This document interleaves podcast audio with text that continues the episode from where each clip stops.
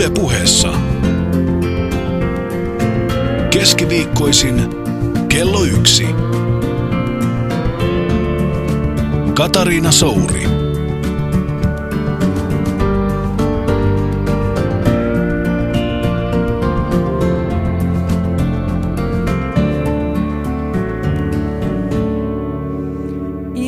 Happy life cannot be without a measure of darkness, and the word happy would lose its meaning if it were not balanced by sadness. It is far better take things as they come along with patience.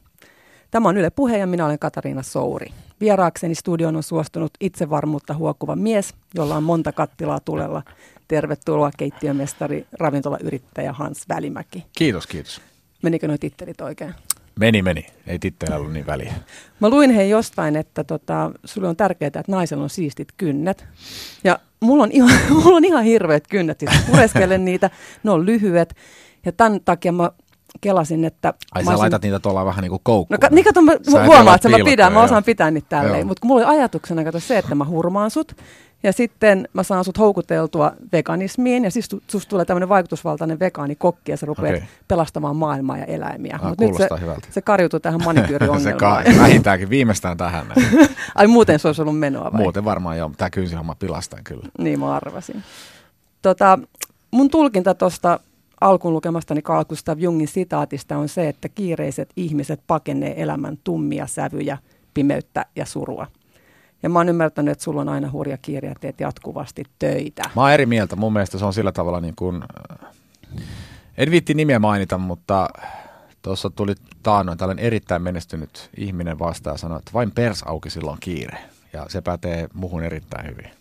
Mutta sä oot koko ajan menossa. Sitä paitsi Nimen- myöhästelet aina. Niin, mutta kato, kun persaukisella on niin monta rautaa tulessa, niin tää on pakko yrittää Mutta ei tarkoita sitä, että sä oot persaukinen. nimenomaan. Oot sä persaukinen? Oo, ainahan mä oon persaukinen jotenkin.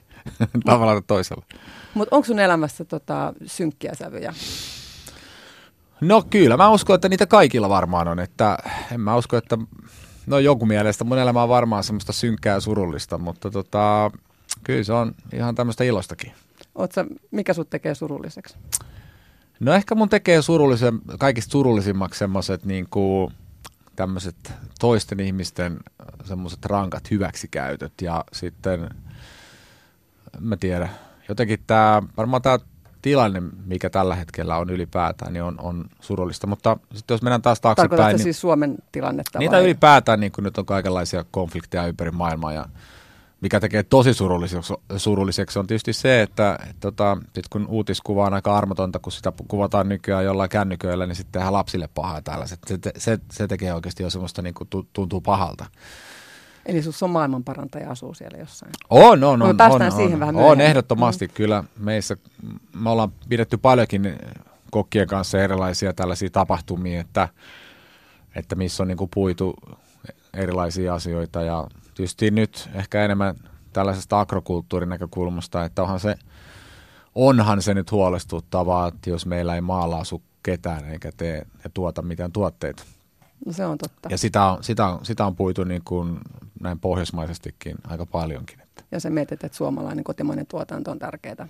On tietenkin, ja se, että et, tota, musta on sääli, että jos, jos osaajat katoo maaseudulta ja ei tee niitä asioita, mutta kyllä meillä on tietysti ollut yritetty kannustaa näitä ihmisiä, että, että ne tota, lähtisi erikoistumaan ja tekisi semmoisia juttuja, mitä maailmalla ei pystytä tekemään. Onko jotain semmoisia elämän pieniä asioita, jos mä nyt menen sinne henkilökohtaiselle puolelle, mitkä tekee sut surulliseksi? No ei mulla oikeastaan ole sellaisia, ehkä oma kyvyttömyys, mutta se on sitten... Niin Missä sä oot kyvytön? No vaikka missä, mutta ei mennä siihen nyt. no mutta hypätään siitä sitten lohturuokaan. Mi- mikä on sun mielestä?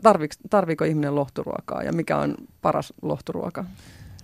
No mä en tiedä, mä jotenkin suhtaudun syömiseen ja ravintoon sillä aika puritaanisesti, että tota, ihmisellä kun nälkä, niin se on merkki siitä, että pitää syödä. Ja sitten kenenkään ei pitäisi joutua syömään huonosti, että tota, kaikki tekee syömisestä, syömi, syömistensä suhteen omat valintansa, en tuomitse ketään, mutta tota, kyllä mulle lohturuoka on se, että saa, saa syödä hyvin ja, ja miksei juodakin hyvin, niin hyvässä seurassa. Että se on, se on niin kuin mahtavaa. Että mulle se on semmoinen parhaimmillaan sosiaalinen tapahtuma.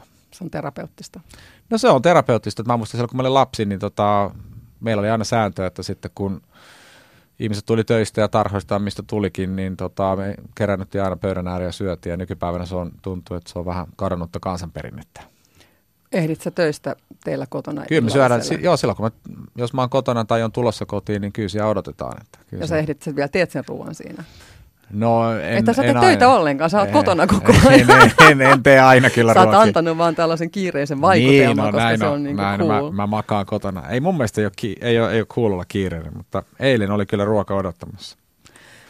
Jung antoi elämän ohjeeksi kärsivällisyyden ja tyyneyden. Sä et taida olla kauhean kärsivällinen, etkä aina ihan tyynikään, vai? No mun mielestä Jungi nyt olisi voinut pitää nämä viisarit omana tietonaan, mutta kaikki tällaiset... Mä la- kysyn vaan sun mielipidettä. No mä oon eri mieltä, mutta... Tota... No kerropa, mikä, mitä hyvää on kärsimättömyydessä? No ei, kärsimättömyydessähän ei ole mitään hyvää. Se on totta, että jos hätäilee, niin silloin tulee useimmiten tehtyä virhepäätöksiä. Ja, ja se, ei synny se... kuin kusipäisiä lapsia, eikö se sanonut? No se on yksi. yksi ja sit, sit, vai se oli hätäilemällä vai miten niin, se meni? No se on näin justi ja sitten se, että tota, ylipäätään niin kuin hommat, hommat lähtee lapasesta usein. Mitä hyvää ei seuraa sillä, että jos hätäilee, mutta just ei pidä myöskään liikaa odotella. Täytyy niin kuin aina löytää sitten semmoinen oiva hetki, että vaikka jonkun mielestä tuntuu, että nyt toi hätäilee, niin sitten vaan antaa mennä, että kyllä niin kuin tähän ikään on tullut ehkä vähän lisää toivon mukaan sellaista, että osaa erottaa sen hätäilyn ja sitten vaan nopean toiminnan erot. Mutta onko se niin, että sä oot nopean toiminnan mies, kun sulla on niinku taidot hallussa ja tuntuuko joskus, että muut jää niinku jalkoihin, että ne on jotenkin No tämä kuulostaa itse, rakka- itse rakkaalta, mutta ehkä, ehkä näin on käynyt joskus. Mistä sä hermostut?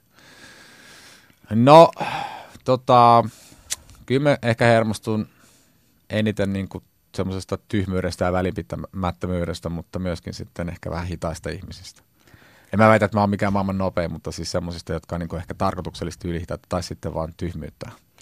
Onko tota menestyvän keittiömestarin pakko olla semmoinen tiukkasanainen ja vähän pelottava? Onko se vain joku, mikä on luotu mediassa näillä, näissä kokkiohjelmissa sen tyyppinen niin kuin ihanne, että, että menestyvä ravintoloitsija ja, ja keittiömestari huutaa pääpunaisena. No mun oli, oli hyvä kysymys, koska tota, ainakin mä koen, että mun kohdalla se on luotu, että me tehtiin Top Chef, eihän mulla ennen ollut sellaista mainetta. Oli siis joo, että mä olin jotenkin ehkä vähän pelottavammin maineessa, en tiedä mistä, minkä takia, mutta, mutta tota, sit siinä luotiin vielä semmoinen, että mä oon täys kusipää, että, tai sitten se on vaan totta, en tiedä, mutta, mutta ehkä se on osittain median luoma. Me ollaan tietysti mä, mä pyrin olemaan kaikille samalla, tai laittaen samalle viivalle ja olen reilu ja kohtuullisen avoinkin, mutta mä myöskään niin kuin ujostele ja nolostele sanoa sitten omia mielipiteitäni, mutta harvoin mä oon mennyt kenenkään tunteisiin, ainakaan omasta mielestäni menemällä mitenkään henkilökohtaisuuksiin, että kyllä ne liittyy aina siihen itse asiaan, että ei mä taas kiinnosta lähteä haukkuun tai moittiin ketään asioista, mitkä nyt ei siihen asiaan ja kontekstiin mitenkään liity. Mutta onko se noissa ohjelmissa sitten vähän näyteltyä, että, että jossain sun omassa ravintolassa niin suhtaudut sä muihin työntekijöihin sitten lempeämmin?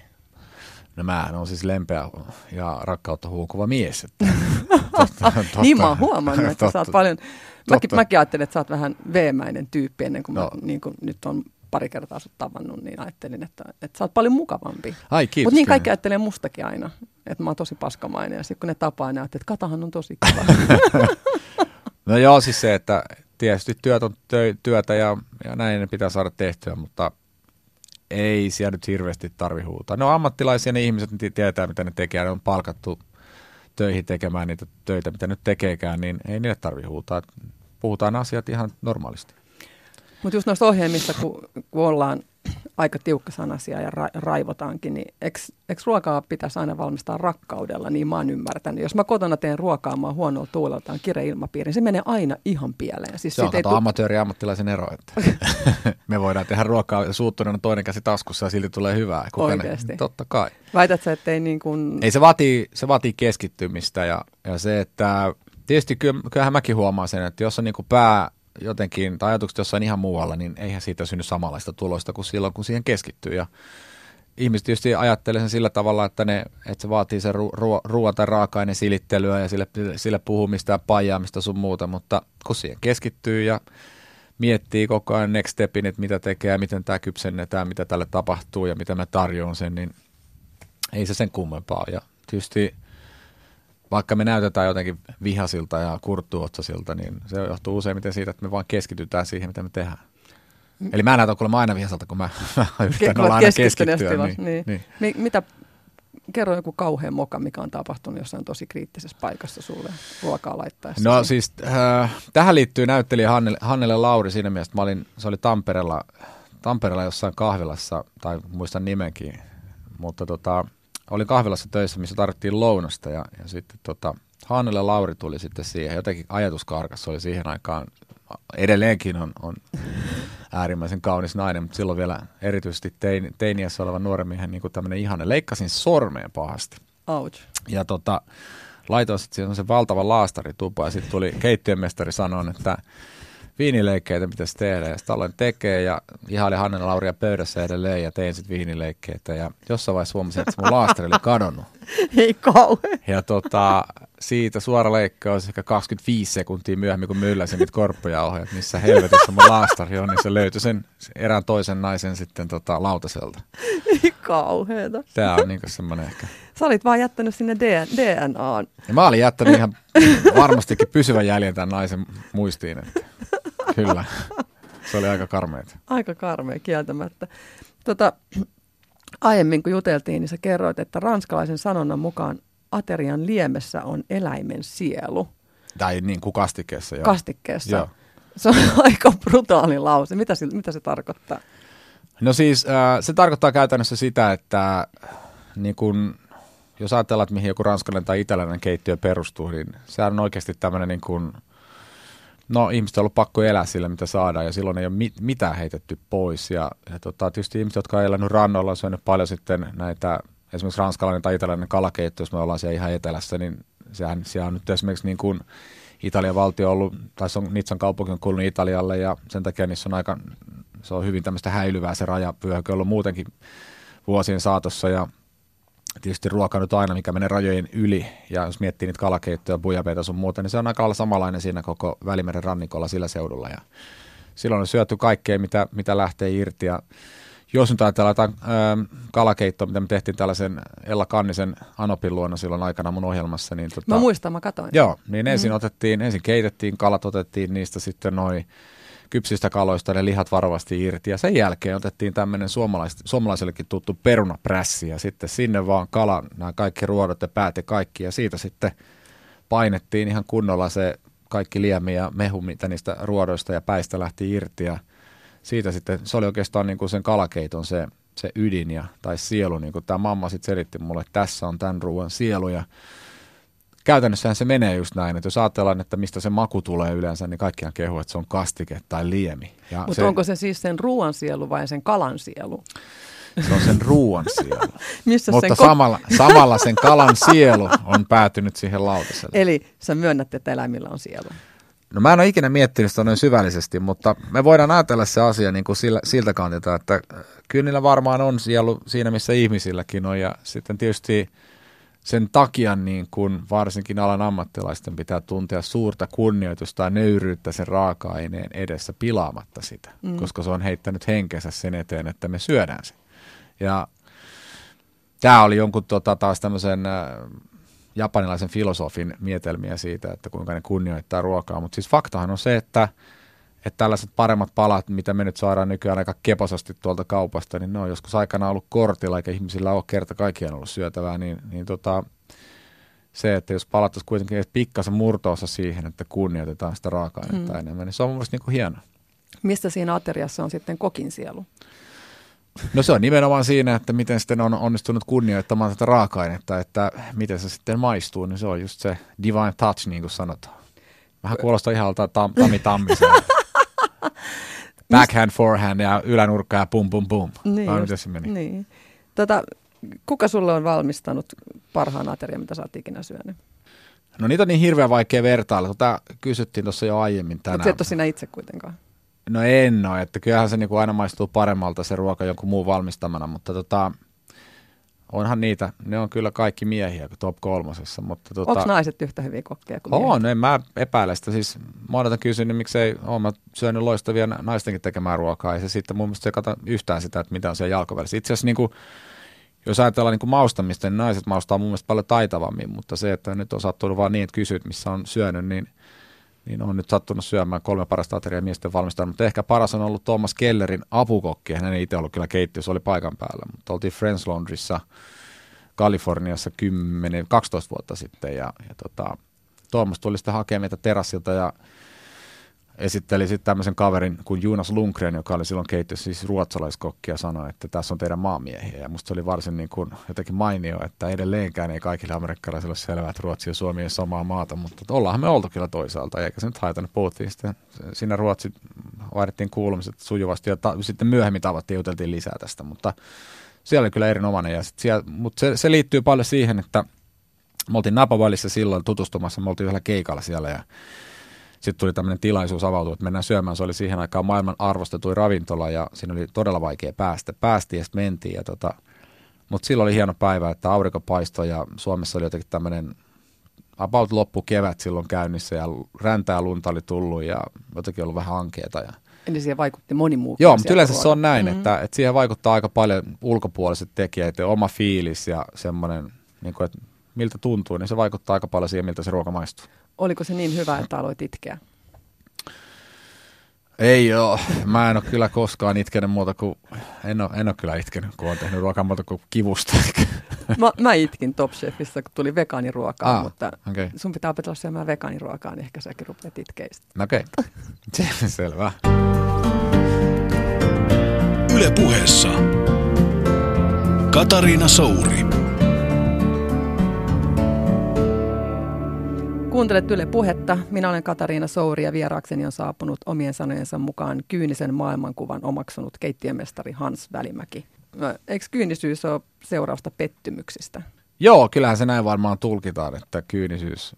Mutta on se samalla semmoista niin kuin kai epäluuloa kaikkea ympäröivää kohtaan. Että Onko se niinku- pusetettu niin monta kertaa? On, on, on. Ja se on, on rajusti. Ja vaikka, Bisneksissä vai ihan siis yksityiselämässä? Kaikkia, kaikkialla, vai? tietenkin kaikkialla. Mä oon ihan marttyyrinen. Että Oikeasti, mi- mi- miten se on? En mä nyt kaikkea voi tässä kertoa. Kerro joku. No enkä kerro, ne on niin henkkoot, mutta siis... Äh, No, no kerro ei. jotain muuta. Onko elämässä mennyt pahasti vinoon joskus asiat? Siis ei, ei pahasti, mutta siis sillä tavalla on, onhan asioita menee ihmisillä vinoon. Eihän kaikki mene niin kuin elokuvissa välttämättä, mutta tietysti toisella menee. Mutta sitten taas toisaalta niin se hyvä puoli on siinä, että jos tulee pataa jossain niin kuin kunnolla, tietysti ei koko ajan voi tulla pataan, sitten se on mm. tyhmyyttä niin, niin tota, kyllä siitä on niin oppinutkin. Et kyllä se kouli ja sitten tavallaan se, että mikä hyvä puoli siinä on, että et se antaa myös perspektiiviä sit niinku asioihin ja se on musta mahtavaa. Kestätkö hyvin pettymyksiä? No pakkohan niitä on kestää, kun koko, koko ajan tulee tavalla tai toisella jotain. Että. Ja mä mietin, että onko se, eikö sulla jäänyt se kolmas Michelin tähti saamatta? Jäi muun muassa, joo. Kalv, kaivaako se vielä? Oletko päästänyt irti siitä? Ei välttämättä päästänyt ja tota, kyllä se kalvaa. Että kyllä se, siis tavallaan siihen putkeen kun pääsi ja sanotaan ihan suoraan näin, että kyllä siinä meni muutama vuosi vähän ajelehtiessä sillä tavalla, että ei, ei, niin kuin, ei tajunnut itse, mitä tulikaan tehtyä ja, ja sitten tota, usein, varmaan usein meneekin näin, mutta ei, Suomessa ei ollut ketään, eikä oikein vieläkään ketään, joka olisi voinut sitten ehkä jeesas. Siis oikeastaan uralla ei ole koskaan ollut muutamia tyyppejä, jotka nyt vähän, vähän jeesannut, mutta sillä tavalla, joka, joka tulisi sanoa, että en näin ja noin. Että ei ollut yhtään. Mm-hmm. Jos me verrataan suomalaisia ja ruotsalaisia, niin siellä on kuitenkin kulttuuri, ravintolalallakin sen verran vanha, vanhaa, että siellä on aina kuitenkin sellaisia vanhoja kubbeja. Mä, mä tiedän, että nämä nuoremmat pitää yhteyttä ja vanhat käy sitten vähän neuvoa, jos tarvitaan ja näin päin pois, mutta ei ollut ketään, joka olisi voinut neuvoa, että mitä pitäisi tehdä seuraavaksi, mihin pitäisi keskittyä ja näin päin pois. Ja kyllä meillä kävikin siinä loppuaikana sitten tota, tämmöinen entinen Michelin tarkastaja, joka on sitten siirtynyt konsultoimaan just tällaisia epätoivoisia kavereita niin kuin meikäläinen, että mitä mun pitäisi tehdä paremmin. Ja se lounaa ja illa ja sanoi, että et sä nyt niin hirveän kaukana, mutta muutama asia pitäisi parantaa. Ja kyllä me tosissaan yritettiin. Mutta... Mitä olisi pitänyt parantaa? No sillä tavalla, että kun hän söi meillä lounaa esimerkiksi, sanoi, että se oli täyttä kolme tähteä alusta loppuun, että se oli hänen mielestään niin hyvä. Ja sitten se illalla, niin jossain syystä mulla oli siinä semmoinen aikakausi, että me tuupattiin tämmöisiä valtavan pitkiä menyitä, sellaista niin kuin 20-22 ruokalajia sinne esiin ja oltiin kaikista tosi ylpeitä, mutta se on niin kuin liian hankala hallita. Ja se sanoi, että se oli niin kuin 22, niin se sanoi, että olisiko siinä tullut 3-14 selkeitä kolmea tähtiä ja sitten oli pari kahta tähtiä. Sitten sanoi, että oli siellä yksi ja floppikin hänen mielestään. Ja sanoi, että se floppi voi olla just se, mikä ratkaisee. Et silloin kun ruvetaan miettimään, että jos annetaan kolme tähtiä, niin sulla pitää kaikki olla täydellistä. Tiedätkö, mikä se floppi oli? No se oli, ei sillä enää väliä. Mä, Sä et halua mä, muistella ei, sitä. halua muistella sitä, mutta siis fakta on kuitenkin se, että jos me oltaisiin itse tajuttu silloin tämä, että me oltaisiin lyhennetty tarpeeksi ajoissa, ennen kuin sanotaan pari-kolme vuotta aikaisemmin se meny ja alettu keskittyä siihen todella, mitä tehdään, niin kyllä mä Mm. uskon, että me oltaisiin edelleen olemassa kolmella tähdellä ja mä en asuisi edes enää Suomessa, mä asuisin Monakossa juhlittuna sankarina. Ajattelin, se on se yksi floppiannos siellä. Niin, Voi se pilasi kaiken, mutta näin se vaan menee. Miksi en kääntynyt kulmasta oikealle, kun piti mennä vasemmalle? Niin. Haaveilit sä kokin ammatista lapsena jo? En mä haaveillut kokin ammatista, mä, mutta mä oon aina ollut siis kiinnostunut kyllä ruoanlaitosta, että ihan, ihan pienestä pitäen. Että kyllä mä olin aika usein kyökissä, kun... Olet sä sellainen pikkukulinaristi? No en mä kulinaristi ollut kyllä siihen aikaan, kun Suomessa ei oikein ollut, tai ainakaan meidän perheessä ollut sellaisia tapoja. Muista edelleen tähän, tämä on tämmöinen, lähdetään vähän sivuraiteille, mutta äitin kanssa ostaa jouluksi lohta joskus me oltiin hallissa joku vuonna 80 tai 81 ja silloin niin tämmöinen norjalainen lohi oli parasta, mitä täällä oli. Ja se maksoi niin kuin, jos nyt ihan väärin muista, niin 120 tästä 30 kilo markoissa. Mm. Niin me ostettiin sitä hyvin, hyvin vähän kotiin sitten ja sitten muuten oli jotain kirjolohta, mutta kuitenkin piti saada sitä, sitä oikeaa lohta. Mutta kyllä me, tota, me käytiin paljon ravintoloissa syömässä, kun mä olin pieni ja jonkun verran matkusteltiinkin, että ehkä se on sieltä sitten tavallaan kummunnut ja sitten se kiinnostus siihen. Ja sitten oikeastaan niin kuin sekin, että se oli jotenkin käsittämätöntä, että miten sitten niin kuin raaka-aineet muuttuu, kun niitä vähän mu- muokataan, kypsennetään ja tällä. Sehän tietysti fysikaalis, fysikaalis äh, kemiallinen reaktio, mikä siinä tapahtuu, mutta se, se oli jotenkin kiinnostavaa. Mulla on jäänyt lapsuudesta jotenkin mieleen niin porsaan kyljykset. Talouskylyys. Joo, ja sitten siinä päällä niin kuin, tiedätkö, sulatettua juustoa ja sitten kermakastiketta. Ui.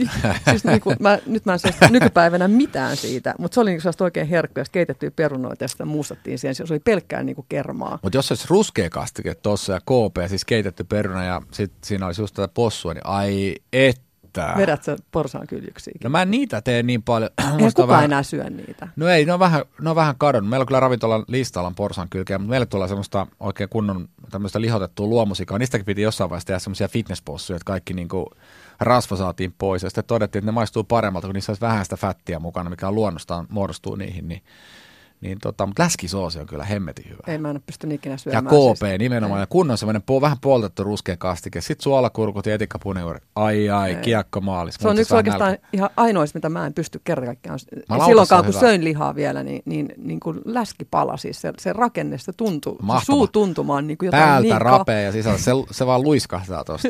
Kauan. Ai että se on hyvä. Muistatko sä hei sellaista, sä oot suunnilleen, sä oot mua vähän nuorempi, mutta tota, Luoja, kiitos, kun mä mä- nuorena. kun mä oon kysynyt useammalta, mä en tiedä, tainnut piinaamaan mua, kun ihmiset ei muista, että onko mulla joku muistiharha, että oli semmoinen niin kuin valmis ruoka kuin brittipiiras. joo, hämärästi joo. Muistatko? Joo, hämärästi joo.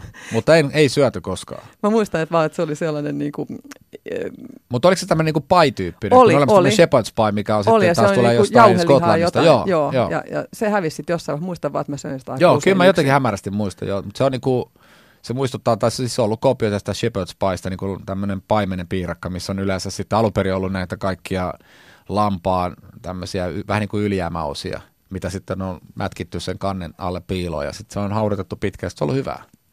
Olit sä tota ainoa lapsi? Ei, vaikka mä ehkä vaikutan siltä. Kyllä mulla, mulla on erittäin fiksu sisko kyllä, että viisi vuotta nuorempi. Millainen lapsi sä olit? Mä olin siis tosi mukava ja, ja tota, tämmöinen rauhallinen. Mit, olit sä lahjakas missä? Olisiko susta voinut En tulla jotain... missään. No olit taatusti. No olin mä koulussa alun perin, oli ihan lahjakas siihen näin. Tai äiti väitti, että mä en tehnyt kyllä koskaan oikein mitään. Pärjäsin, pärjäsin alun perin ihan mukavasti, mutta sitten tuli murrosika ja, ja sitten vei vähän mennessään, mutta sitten mä kuitenkin sieltä skarppasin. Mutta kyllä mä olin koulukäynnissä ihan hyvä ja, ja, tota, ja sitten tietysti toi urheilussa mä olin ihan, ihan mainio. että Kyllähän mä yleisurheilinkin joskus ihan tuolla jossain juniorina pääsin ainakin maajoukkueleireille sun muualle, mutta ja siellä oli sitten tuo moniottelu, mutta kyllä mä sitten huomasin, tai rupesin lukemaan vaan statistiikkaa ja totesin, että noi, noi tota, mä en pärjää kyllä tässä kansainvälisessä vertailussa. Ja treenaaminen oli aika kovaa kuitenkin ja, ja tota, paikatkin rupesi hajoilemaan, eli mä ajattelin, että ehkä mä menen takaisin tuonne keittiöön, että pistetään noin noi, tota, pepitahousut jalkaan. Ja Eli ei olisi leipä irronnut siitä urheilusta, ei. No en tiedä, siis äh, mä oon miettinyt, että mulla on muutama kaveri, jotka on siirtynyt valmentajiksi ja valmentaan. Se, se olisi ollut semmoinen kyllä, mikä olisi varmaan myöhemmin tullut kuvaan, mutta jos se olisi ollut yleisurheilun parissa, niin ei se olisi ehkä sitten enää kiinnostanut niin paljon. Olisiko sulla ollut lahjoja jollekin akateemiselle alalle? Lääkärin homma, hommiin olisin erittäin patologiaosasto kuollut kylmä liha, niin ei se ei olisi kyllä kiinnostanut. Miksi nämä raadot aina? Siis ei, mua, ei, mua ei oikeasti olisi kiinnostanut. Että kyllä mä olisin ollut, ollut tota, sitten, mä olisin olla kirurgi ehdottomasti. Et musta on ollut, ne on ollut aina jotenkin terveisiä kaikille kirurgeille, jotka kuuntelitte ihailen ja muitakin lääkäreitä, mutta kirurgia on aina ihailu, että, että tota, meillä on suvussakin itse asiassa tota, Anopin veli toimii kirurgina tuolla Lapin keskussairaalassa, mutta siinä on, siinä on jotain semmoista mystisen hienoa ollut aina, että mutta en, en päässyt sitten siihenkään hommaan.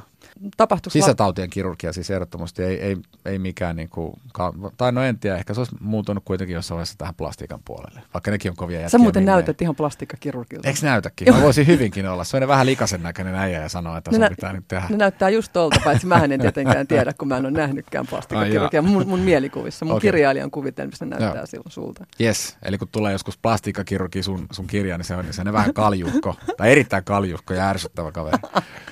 Tota, tapahtuiko lapsena sulle mitään traumaattista? No en, siis mä en enää muista, mitä mä sulle vastasin, kun sä kysyt näitä ennakkoon, mutta tota... Mä vähän kartotin jo. Sä silloin, haluaisit, että mä kerron, mitä kerro tapahtui. Joo, kerro, kerro. sä, olit, sä jäit melkein auton alle, sä lensit johonkin. Ei kun jäin pä- auton alle, Ei kun niin, sä, sä jäin, jäit auton jäin, alle. joo, auto jo 80, näin poliisi oli sitten selittänyt myöhemmin. Vapaat jarrutusjäljestä oli jotain mittauksia tehnyt niillä 70-luvun vehkeillä. Mäkin vaan nauraa käkätä se.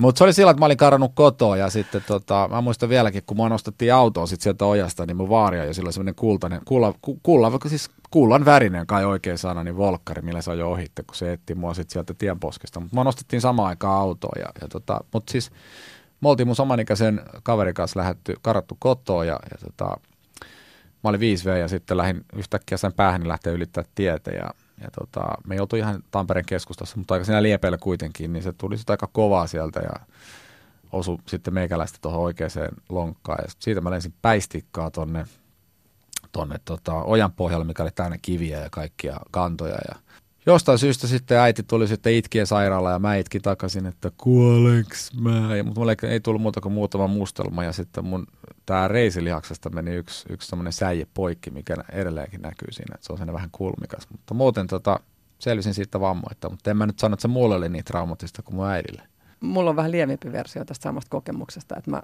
sain ensimmäisen polkupyörän ja ajoin sitä Haagassa ja mun äiti käveli siinä vieressä ja mulla aikaisemmin ollut semmoinen niin apupyöräinen, missä oli apupyörä, tämä oli nyt semmoinen isompien tyttöjen pyörä, niin mä en osannut jarruttaa sillä ja alamäki tuli ja mä lähdin niin kuin vaan täysistä alamäkeä, siinä joku kivi ja se etupyörä osui siihen kiveen ja mä lensin kaaressa just tämmöiseen ojaan, missä oli kiviä ja kantoja, mutta kaiken siellä keskellä oli, oli haravoitu kasa lehtiä ja mä lensin suoraan siihen lehtikasaan ja mutsi, mutsi juoksi sitten perään ja silloin korko lähti kengästä irti ja Meillä on tämmöinen yhteneväinen kokemus. Oh, Ajattelen.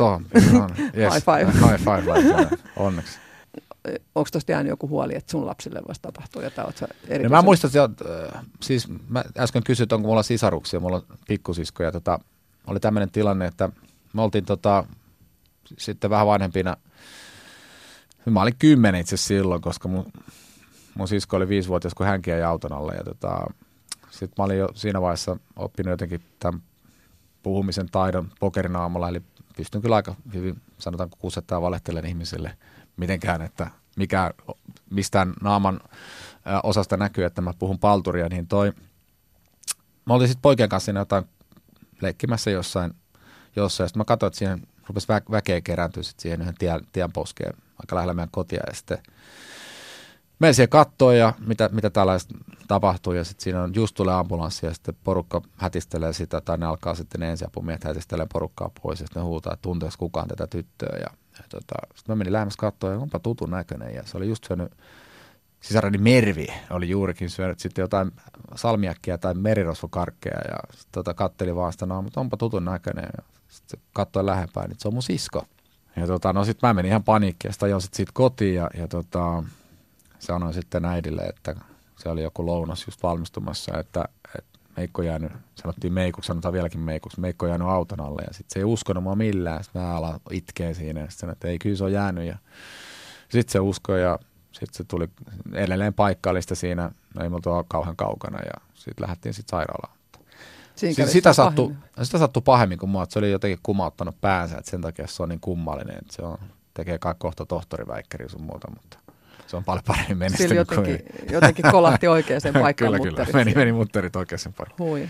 Joo, ei silloin, se oli sitä tarkkailussa silloin muistaakseni viikonpäivät. Mitäs sitten jotain tosi onnellista? Tuleeko mieleen lapsuudesta?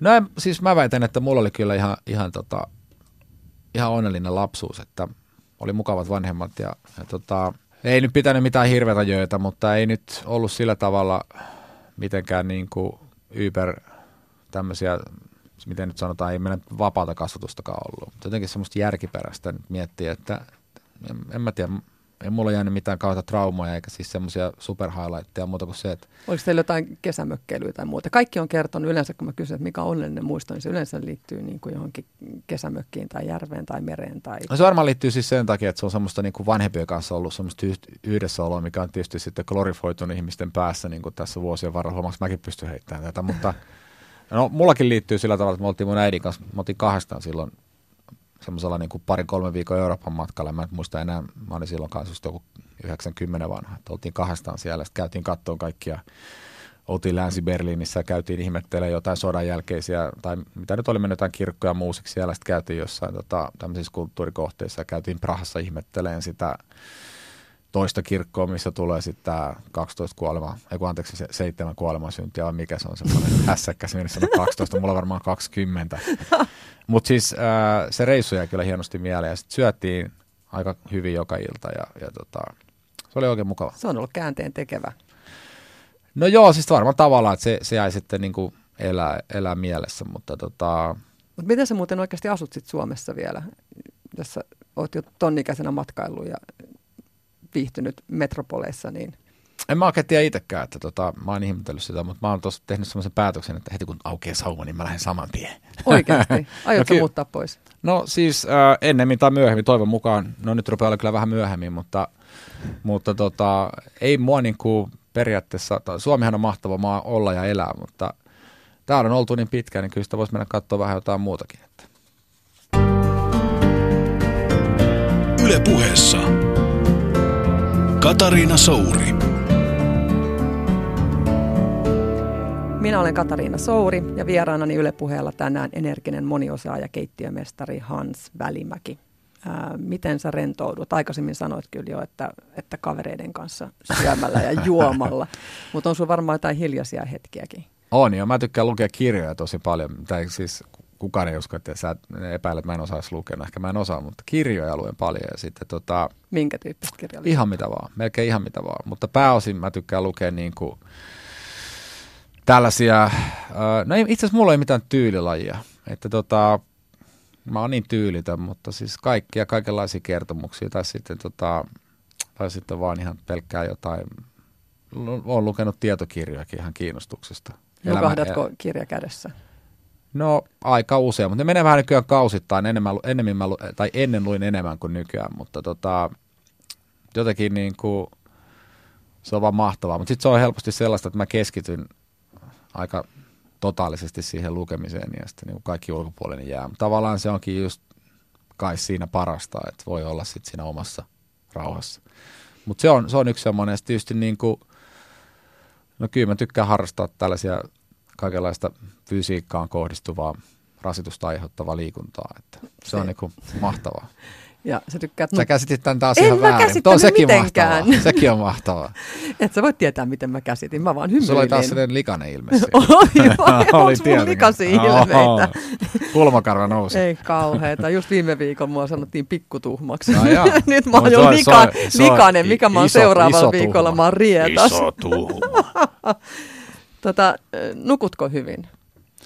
Ää, mitä tarkoittaa hyvin? No, Riittävästi vai nukutko sikeästi? pitkään, sikeästi? Helposti nukahdatko? No, Vedätkö mä- unilääkkeitä? En vedä, en, ole- en ole koskaan vetänyt, enkä tota vedä. Toivon mukaan ei tarvitse vetää, mutta tota, toi, nukun kyllä. Nukahdan kyllä nykyään tosi nopeasti. Et kyllä mä yritän uuvuttaa päivän aikana itseni niin kuin siihen tilaan, että on mahtava mennä nukkuun. Että odottaa, että pääsee vaan sänkyyn ja sitten on niin kuin vintti himmeenä. Että se mitä kaipaa, niin on semmoista hitaat aamut, mutta niitä ei ole kyllä ollut moneen vuoteen. Että tässä on niin pitkään työnnetty lastenrahat tai sun muita, jotain systeemiä aina on siellä kotona. Aina on jotain nukkua. työntämistä. Niin. Tota, Kato niin. näet sä paljon unia?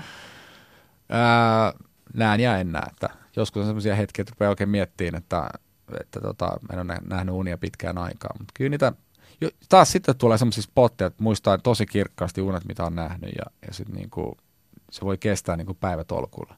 Ja sitten on olemassa tietysti semmoisiakin unia, että ei millään maltaisi lopettaa. Se on jotenkin niin kiinnostavia, että mitä, se mitä tapahtuu seuraavaksi. Sitten kun herää siihen hetkeen ja tajuaa, että oli unta, niin se on jotenkin sellainen, että no voi vitsi, että saisikohan vielä sen sama unen takaisin, mutta ei se sitten tule enää sieltä, ainakaan mulla ei Mitä sä ajattelet, että unet edustaa? Onko niillä joku merkitys? No ei niillä kyllä mun mukaan, tai mä oon itse päätellyt, että mun mukaan. Se on tosi älykäs lause, mutta tota, no kyllä mä oon sitäkin miettinyt, mutta ehkä se on enemmän sitä, että pääkoppa purkaantuu siinä yön mittaan. Se, se voi olla ihan mitä tahansa. Sälää pelkästään.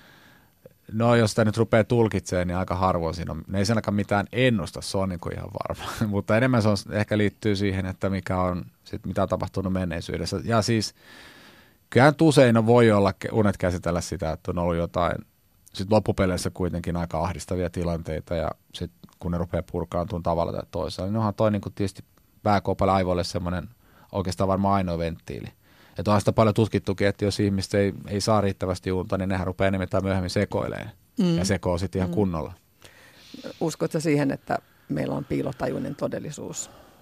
Että on, on tiedostamattomia asioita, jotka vaikuttaa paljon meidän käyttäytymiseen, mitkä on siellä, niin kuin on, siis Jung sanoo, persoonan varjossa. Ää, joo, mutta sehän ei ole tota, tai sekin on kai käytännössä opittua, tai näin mä ainakin lukenut, mutta se on sillä tavalla, että ihmiset reagoi toisiin ihmisiin eri tavalla ja siihen vaikuttaa just erilaiset asiat, mitä itse tajua.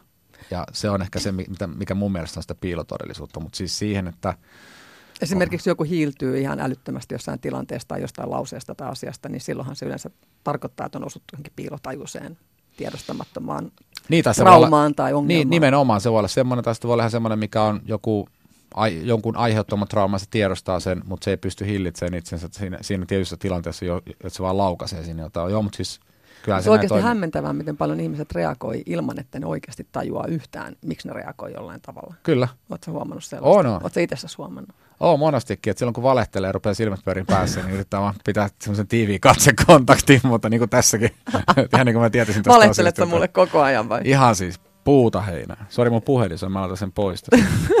mä sanoin, että sä oot kiireinen. Katso ei, nyt, sulla on, mitä sulla En tiedä kyllä kukaan, mutta ei se mitään. Niin sä et ole analysoinut sun unia ollenkaan. Istut sen puhelimen päällä. Mä istun, että se vaimenisi sinne. Me ei tehdä näin, mä painan sen pois täältä. Tämä nyt lähtee taas Se on joku värinä, värinä tota, päällä. En ole tulkinut sen kummemmin. Jotenkin tuntuu tylsältä nyt istua tässä ja kertoa, että mä en ole tulkinut mun unia. Mutta ei kun... sun tarvii yrittää olla kiinnostavaa, sä voit olla ihan tosi tylsä. Joo, kiitti. Mutta mä, mä en ole siis kokenut sille tarvetta. Että mä oon miettinytkin, että onko mä niin kuin näin rationaalinen, kun mä en ole koskaan elämässäni oikeastaan ollut missään rationaalinen. Että Jallis Harkima kysyi multa joskus, että, että miksi sä Hans teet tolleen, kun sä voisit tehdä oikeasti fyrkkaa. Ja sitten mä vaan sanoin, että no, kun mua ei kiinnosta asioita tehdä muulla tavalla kuin tällä tavalla. Ja, ja, ja näin, ja se on mun mielestä kaikkea muuta kuin rationaalista. Mutta se, että tota... Mennään uniin sen verran vielä, että mm. kerro jotain. Onko sulla joku toistuva uni, mikä, minkä sä näet? Tai no on siis sellaisia, tai... mihin mä säpsähdän. Itse asiassa aika usein hereille on tämmöiset putoamiset jostain. Ja mä kys, se, se liittyy varmaan, tai mä oikein tiedä, mihin se liittyy, mutta usein se on semmoinen, että, että tota, on ollut, silloin on ollut jotakin hektistä ja sitten putoo niin kuin vajoa johonkin semmoiseen just siihen syvään uneen ja sitten sit säpsähtää. Et se on varmaan sellaista, että lihakset jotenkin rentoutuu pikkuhiljaa yksi kerrallaan sieltä sit jännittyneisyydestä. Tai sitten se voi liittyä siihen, että stressi laukee tai jotain muuta, en mä tiedä. Tai siihen, että sä oot ihan pakokauhunen niin, oikeasti. Niin, ihan siis sillä niin. pulssi 200 koko ajan. Tai sitten toi, toinen... Mut se on muuten yksi tyypillisimpiä unia, että siinkin mielessä sä oot nyt vähän tylsä kyllä, että nyt sä voisit vähän en mä voi yrittää olla kiinnostavampi. Voi vittu. No se kiinnostavampi uni, en tiedä. No kerro nyt. No olisi pitänyt keksiä nyt sitten joku uni, että ruvetaan sitä unista kyselemään, mutta on semmoinen, että se on niinku mulle pahin painaja, että jää päästä kiinni, niin kuin hyppää veteen ja sitten se on pehmeä muta pohja ja mä en pääse sieltä millään pois. Mutta... Jääkö sun pää sinne pohjaan? Joo, mutta mä pelkään että mä en ole kauhean hyvä uimari ja sitten tota, mä itse asiassa, mä oon kuulemma lapsesta saakka pelännyt vettä aina, että se on niinku semmoinen vähän epämiellyttävä elementti. Siis Et me... Siinä mielessä, että jos nämä lapsuusmuistot olisi liittynyt mun kohdalla jotenkin tämmöinen vesi, vesilläoloon, niin se on sellaista hyvin turvallista jotenkin korkkiliivien kanssa pyörimistä siellä keskellä. Mut, s- sori, tämä ei niin tietenkään mitenkään hauskaa, mutta mä yritän vaan nyt visioida sitä, että siinä unessa sä hyppäät päädellä veteen ja sun pää jää kiinni sinne mutaan Mhm. ja sit sä niin sätkit siinä. Kyllä. Mutta sehän on hyvin tämmöinen niin piilotajuntaan liittyvä uni, eli, eli vesielementti taas kun on tunneelementti ja se on se tiedostamaton ja sitten se muta siellä on se, mitä sä et todellakaan itsessäsi tiedosta, niin sinne sä meet päätä myöten. Ja Kyllä, ja on siellä. Mä ehdottomasti, on suopuolessa. ehdottomasti suosittelen sulle unien tulkintaa Ah, selvä. kirjoittamista Mä ajattelin, ylös. että lääkäriin Niin. Sitäkin on suositeltu. Tota, näet sä ikinä painajaisia epäonnistuneista aterioista tai ruokaan liittyviä painajaisia? Tai... En näe. Että ne, no kun mä yritän käsitellä, siis totta kai me ryssytään siinä, missä kaikki muutkin ja tietysti aika paljon vähemmän tässäkin kohtaa voi sanoa, että kerran melkein ryssin, mutta silloin jos tehdään jotain tai epäonnistutaan, niin kyllä ne pyritään käsittelemään saman tien. Se harmittaa aina ihan, ihan sairaasti, siis suoraan sanottuna niin kuin vituttaa, mutta ja silloin on hetken aikaa semmoinen olo. Mutta tietysti sitä on tullut tässä ammatissa myöskin sellaiseksi, että, että mulla on paljon muusikkokavereita ja sitten no tietysti kokkikavereitakin, mutta niin kuin muusikot, jotka nyt esiintyy joka ilta ihan elävälle yleisölle. Kyllähän mekin tavallaan esiinnytään, mutta me ollaan aina siellä jossain piilossa, niin on se, että kysyn, että jos keikka menee jotenkin huonosti, että harmittaako se. Kyllä niin kuin ottaa päähän ja näin. Ja mä miten te käsittelet? No ei, sitten täytyy vaan miettiä se virhe, minkä teki ja, ja sitten yrittää olla toistamatta sitä huomenna. Ja näinhän se on, sama- meillä on periaatteessa, niin kuin, tai mulla on ainakin sama metodi, että sitten vaan, että no ei tässä on, nyt on housussa, että nyt mennään eteenpäin, mm. että ei sitä voi jäädä surkuttelemaan. Että ei mulla oikeastaan, tai pahinta mitä, mitä voisi sattua on sillä tavalla, että on, on joku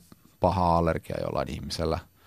Esimerkiksi pähkinä tai joku äyriäistä, mitkä on tosi pahoja, tai kala-allergia, niin, niin tota, jo- jotenkin sitten päätyy sitä ainetta sinne ruokaan, niin se olisi, se olisi niin kuin kauheata tavallaan vahingossa tekisi jotain sellaista, mitä ei, ei kukaan saisi koskaan tehdä tässä ammatissa. Kuinka tärkeää sulle on se esteettinen puoli annoksessa? Mä mietin vaan, että sä, sä pukeudut aina tosi hyvin. No mitä mä, en mä monta kertaa sua nähnyt, mutta oot aina tyylikäs. Sulla on todella kaunis vaimo. Sitten mä näin jossain Kiitos. lehdessä jonkun kuvan teidän kodista, niin se oli aika älyttömän hienosti Ai. koti. Pitääkö kaiken olla kaunista ja esteettistä?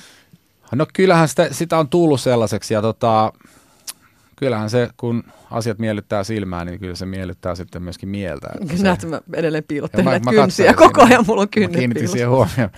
Mutta se on, on se kyllä tärkeää jo mun mielestä, että jos, jos ruokaa ajatellaan, niin kyllähän se on niin kuin tollain psykologisessa mielessä, niin se, että jos mä teen kaksi samanmakuista annosta ja toinen on väritään harmaa tai semmoinen vähän mössönen ja toinen on jotenkin kauniisti aseteltu, niin jos kysyt, niin sata sadasta syö mieluummin sen kauniimman näköisen. Mikä sun mielestä on rumaa, jos sun pitäisi sanoa, mikä sua sattuu silmään? Siis ne on niin kuin visuaalisesti. on. Niin. No kaikki tä- tällainen niin kuin, sellainen epäsuhta tavallaan. Kyllä tietysti- Epäsymmetria. Mä muuten inhoan epäsymmetriaa. Epä, epäsuhta, joo, nimenomaan, tai epäsymmetria, niin siis kun tietysti ihminen hakee luonnostaan tällaisia symmetrisiä muotoja ja asettelua, niin kyllä se niin kuin jotenkin on lähellä sydäntä semmoinen. Mutta joo, ja sitten tavallaan semmoinen, että ei- siihen, siihen tavallaan symmetriaan liittyy tietysti sitten niin kuin värien käyttö ja kaikki tämmöinen. Että jos on, Värit on tärkeitä. Joo, kyllä ne on tärkeitä. Oletko ikinä ajatellut sitä muuten, että, että vegaaniset ruoat on tosi värikkäitä verrattuna heti, kun sitä tulee sitä eläinperäistä aineesta, niin ne muuttuu se, niin harmaaksi messuksi kaikki. Mutta mun täytyy korostaa, että lihahan on parhaimmillaan punaista ja kala on valkoista. Että kun sen tekee oikein, niin sehän loistaa sieltä oikein, oikein kauniisti. Yle puheessa. Katariina Souri. Tämä on Yle Puhe ja äänessä Katariina Souri. Koska vieraanani on tänään kenties Suomen tunnetuin keittiömestari, niin olen odottanut erityisen paljon tätä ohjelman viimeistä osiota, joka siis liittyy Mä eläimiin. ajattelin tunnin vielä. ei, ei, kun nyt päästään eläimiin. Hans Välimäki, mitä muuta eläimet sulle edustaa, paitsi aterian raaka-aineita? No onhan ne nyt ystäviä ja meilläkin on pieni määrä koira ja, ja tota, si, siinäpä se. että Siinä on kaikki muut eläinkokemukset, mäyräkoira. No ei ole kyllä siis niitä on joko syöty tai paijattu, mutta mitään muuta ei ole kyllä tehty. Miksi muuten mäyräkoira? Ää, Määräkoira on silloin hieno luonne, vaikka se on pieni kooltaan. Ja, ja sit se, tota, kun mä asutaan kaupungissa, niin se on myöskin aika hiljainen kaveri. Ja, ja sitten, Helppo ulkoiluttaa. Ja... joo, lapsetkin voi viedä ja sitten siinä on se, että tota, Mä suosittelen, ottakaa kaksi Dobermania. Ei varmaan oteta. Ja sitten, sitten tota, sitä, mä harrastan metsästystä, niin sitten mä oon yrittänyt sitä siihen ottaa mukaan. Mennään kohti metsästykseen. Tota, sitä ennen niin... On... Siis voin sanoa, että silloin esimerkiksi kauden ulko, metsästyskauden ulkopuolella, jos nyt Suomessa ollaan, niin aina kun näkyy jotain villieläimiä, niin kyllä nyt ihalla. Me oltiin, sori kun tämä lähti nyt vähän laukaalle, mutta me oltiin tuossa Lapissa reissussa taanoin. Oli just päättynyt riekon metsästys, tämmöinen talvimetsästys. Oltiin käsivarressa ja ei saatu mitään. Oli, lumi ei kantanut ja äijät ei jaksanut ja koira ei jaksanut, kukaan ei jaksanut ja siellä oli yli metri lunta ja todettiin, että tämä on toivotonta. Suora leikkaus siitä puolitoista viikkoa myöhemmin, niin ollaan, ollaan sitten pohjoisessa viettämässä pääsiäistä ja ollaan aamulla sitten ajamassa semmoista nomaan tietä sitten tämmöiseen hiihtopaikkaan ja, ja tota, ensin siinä tiellä seisoo niin kuin ihan sairaan komea. Metso-auto seisoo jäädään, sitä kattelen, sitten se vähän niin kuin väistyy siitä sillä pikkuhiljaa ajetaan eteenpäin, niin sitten kipittää kahdeksan riekkoa sillä trrrt, näin eteenpäin. Sitten ajetaan taas vähän matkaa, niin siinä neljä teertä seisoo siinä tota, taas niin kuin tienposkessa, ja sitten näkyy vielä yksi tämmöinen naarasmetsä, koppella näkyy siellä. Niin kuin, en, en, ei, ei nähty metsästyskaudella kertaakaan näin paljon tämmöisiä niin kuin syötäviä lintuja. Ne on kaikki silloin piilossa. Heti kun kausi on päättynyt, ne tulee sinne vähän niin kuin bondaaleen ja tietysti hengaileen, että jees, Kiusan henget. Niin. Olisitko halunnut ampua ne heti En, siihen? en tietenkään. Tota, mitä eläimiä sä ammut? No kaikkein mieluiten kyllä lintuja. Ne, Koska? Ne maistuu hyvälle.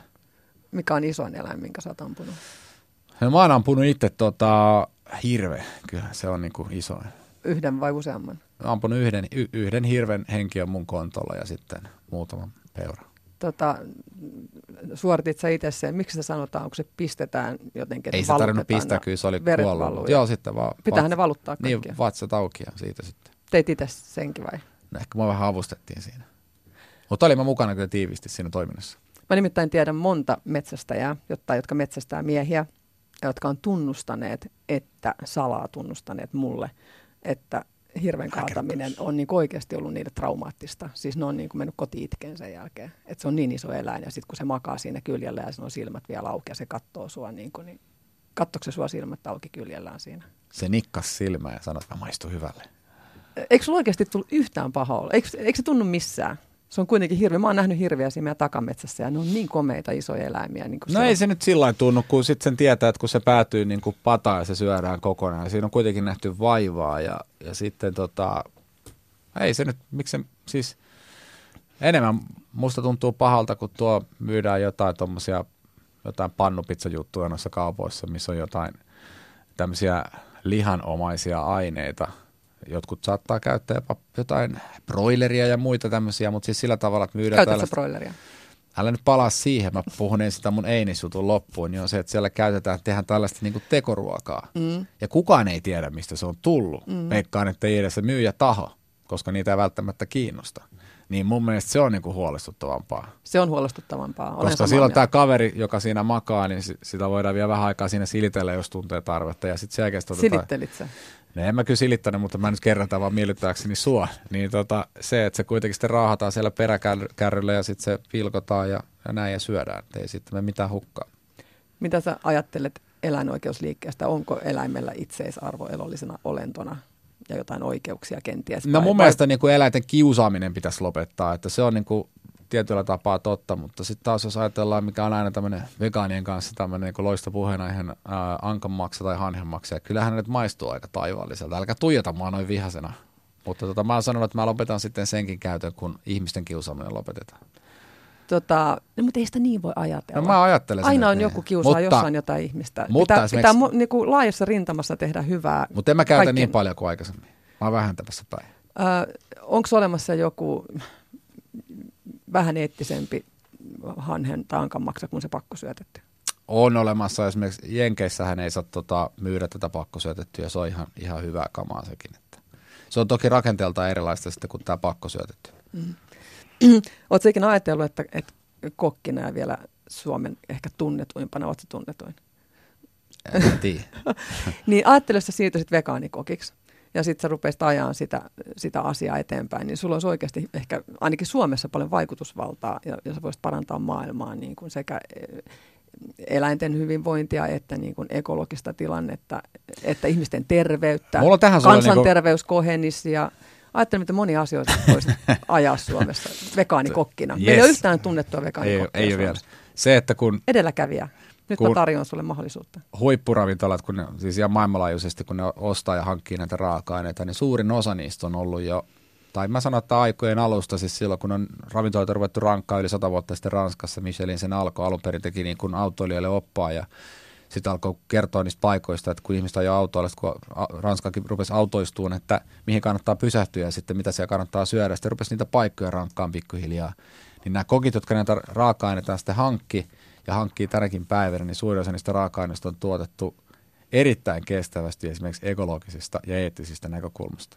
Ja se nimenomaan maistuu siinä raaka-aineessa se, että mi- millä, miten se on tuotettu. Se, että se on nimenomaan tuotettu joko Demeter-menetelmällä tai tavallisella luomumenetelmällä, mutta esimerkiksi se lammas, mitä me käytettiin, niin, niin tota, se oli aivan huippu ja tuli tuosta Tammisaaresta Selvikin tilalta ja aivan timanttista lammasta. Se maistui lampaalta, mutta samalla se maistui siltä, mitä se on syönyt. Siellä ne käyskenteli, se oli vanhaa merenpohjaa, missä kasv- kasvaa kaikenlaista yrttiä ja käyskenteli täysin vapaana siellä, siellä sitten pelloilla ja marinoi samalla itse itseään. Ja ne teurastettiin tilalla ja sitten tuotiin meille.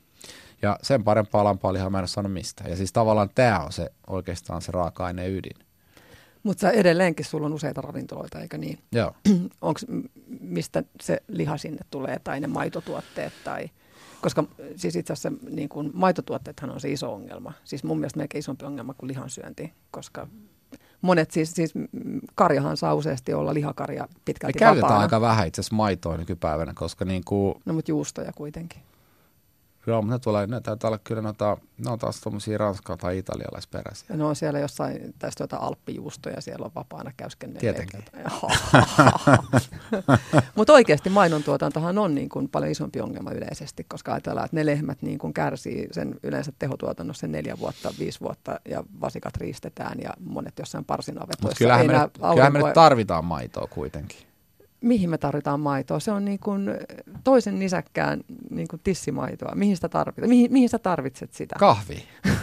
Soijamaito on loistavaa. Eikä tai oo. Se on mantelimaito. taas kopio. Tai... Et sä taas- käytä ollenkaan kasvimaitoja Eh. ruoanlaitossa. Eh. Oletko kokeillut? On. Ja mitä oot mieltä? Ihan ok, jos tykkää. Mutta makutottumukset muuttuu tosi nopeasti. Siis eh, kun mä jätin maitotuotteet pois tammikuun alusta, niin ei siinä mene kuin pari kuukautta, niin se on se soijamaito jo maistuu sille, että ajattelet, miltä maidon pitäisi maistua. Ja sitten kun haistaa jotain lehmänmaitoa, niin se on niinku bakteerista ja eritteistä ja siis se on ällöttävää. Mutta miksi sitä sitten voi juoda kahvia niin kuin mustana? Kyllä sekin on. No kyllä mä tykkään vähän leikata sitä jollain. Kahvi tiukkaa makua. Mutta olisiko siis ihan niin kuin ennen kuulumatonta, että ravintoloissa ryhdyttäisiin käyttämään kasvipohjaisia maito, maitotuotteita? No esimerkiksi soijapeltojen, tai siis sademetsiähän raivataan aika lailla niin kuin soijapeltojen tilalta, että ei sekään nyt niin kuin Niin, mutta mihin se soija menee? Se menee niille, niille lypsylehmille tai rehuksen niille karjalle. No lihakarjalle. ei se nyt ihan välttämättä menee. Suurin mene. osa Kyllä se- soijasta menee. Taitaa mennä kyllä sinne tota, niihin susipöytiin, kun tehdään. Tai sitten... Ei, se on pieni osa. Hei, Siis, esimerkiksi kalastus. Mm. Miten kalastetaan? No ryöstö kalastetaan Niin. aika paljon, mutta käytättekö te teidän ö, ravintoloissa sitten tällaista niin kuin ekologista järvikalaa ja osallistutte fosforin poistoon Su- Suomessa ei saa järvikalaa. Saa. Ei oikein no saa. se menee minkkitarhoille rehuksi. Niin, että Ajattelen minkällä on kieltävä turkki. niin, ei, että te ihan, naiset voitte käyskennellä. ei, mi, me naiset, me, en, mä en todellakaan käytä mitään minkkiturkkeja. Mun mielestä sopisi, niin kun sä olisit, hei, miten paljon sä puhuisit su- suomalaisen turkisteollisuuden puolesta, kun sä olisit niin vegaani, jotka on syönyt tällaista ekologisesti kestävää, ekologisesti kestävää äh, kotimaista järvikalaa, ja niillä on oikein kiiltävä turkis. Ai että. Mutta ihan oikeasti siis, eh, meillähän se järvikala, mitä saadaan, sehän on kallista. Siis, eikö se ole niinku hassua, että se mikä olisi niinku eettistä ja terveellistä ja kallista, Me, se johtuu siitä, että meillä ei ole kalastajia täällä tällä hetkellä. missä ne kalastajat on? Ne on luovuttanut. Enkä yhtään ihmettele, että kun miettii, että, että siis kun, ö, kyllähän kala järv, järvissä on kaik, miten paljon vaan kävisi hakemassa, mutta kun se, siis varmaan EU-laita tällaiset niin asettaa, että pitää olla tuotantolaitokset ja tällaiset käsittelylaitokset, mi, mihin niitä viedään. Eihän siinä nyt ole mitään järkeä.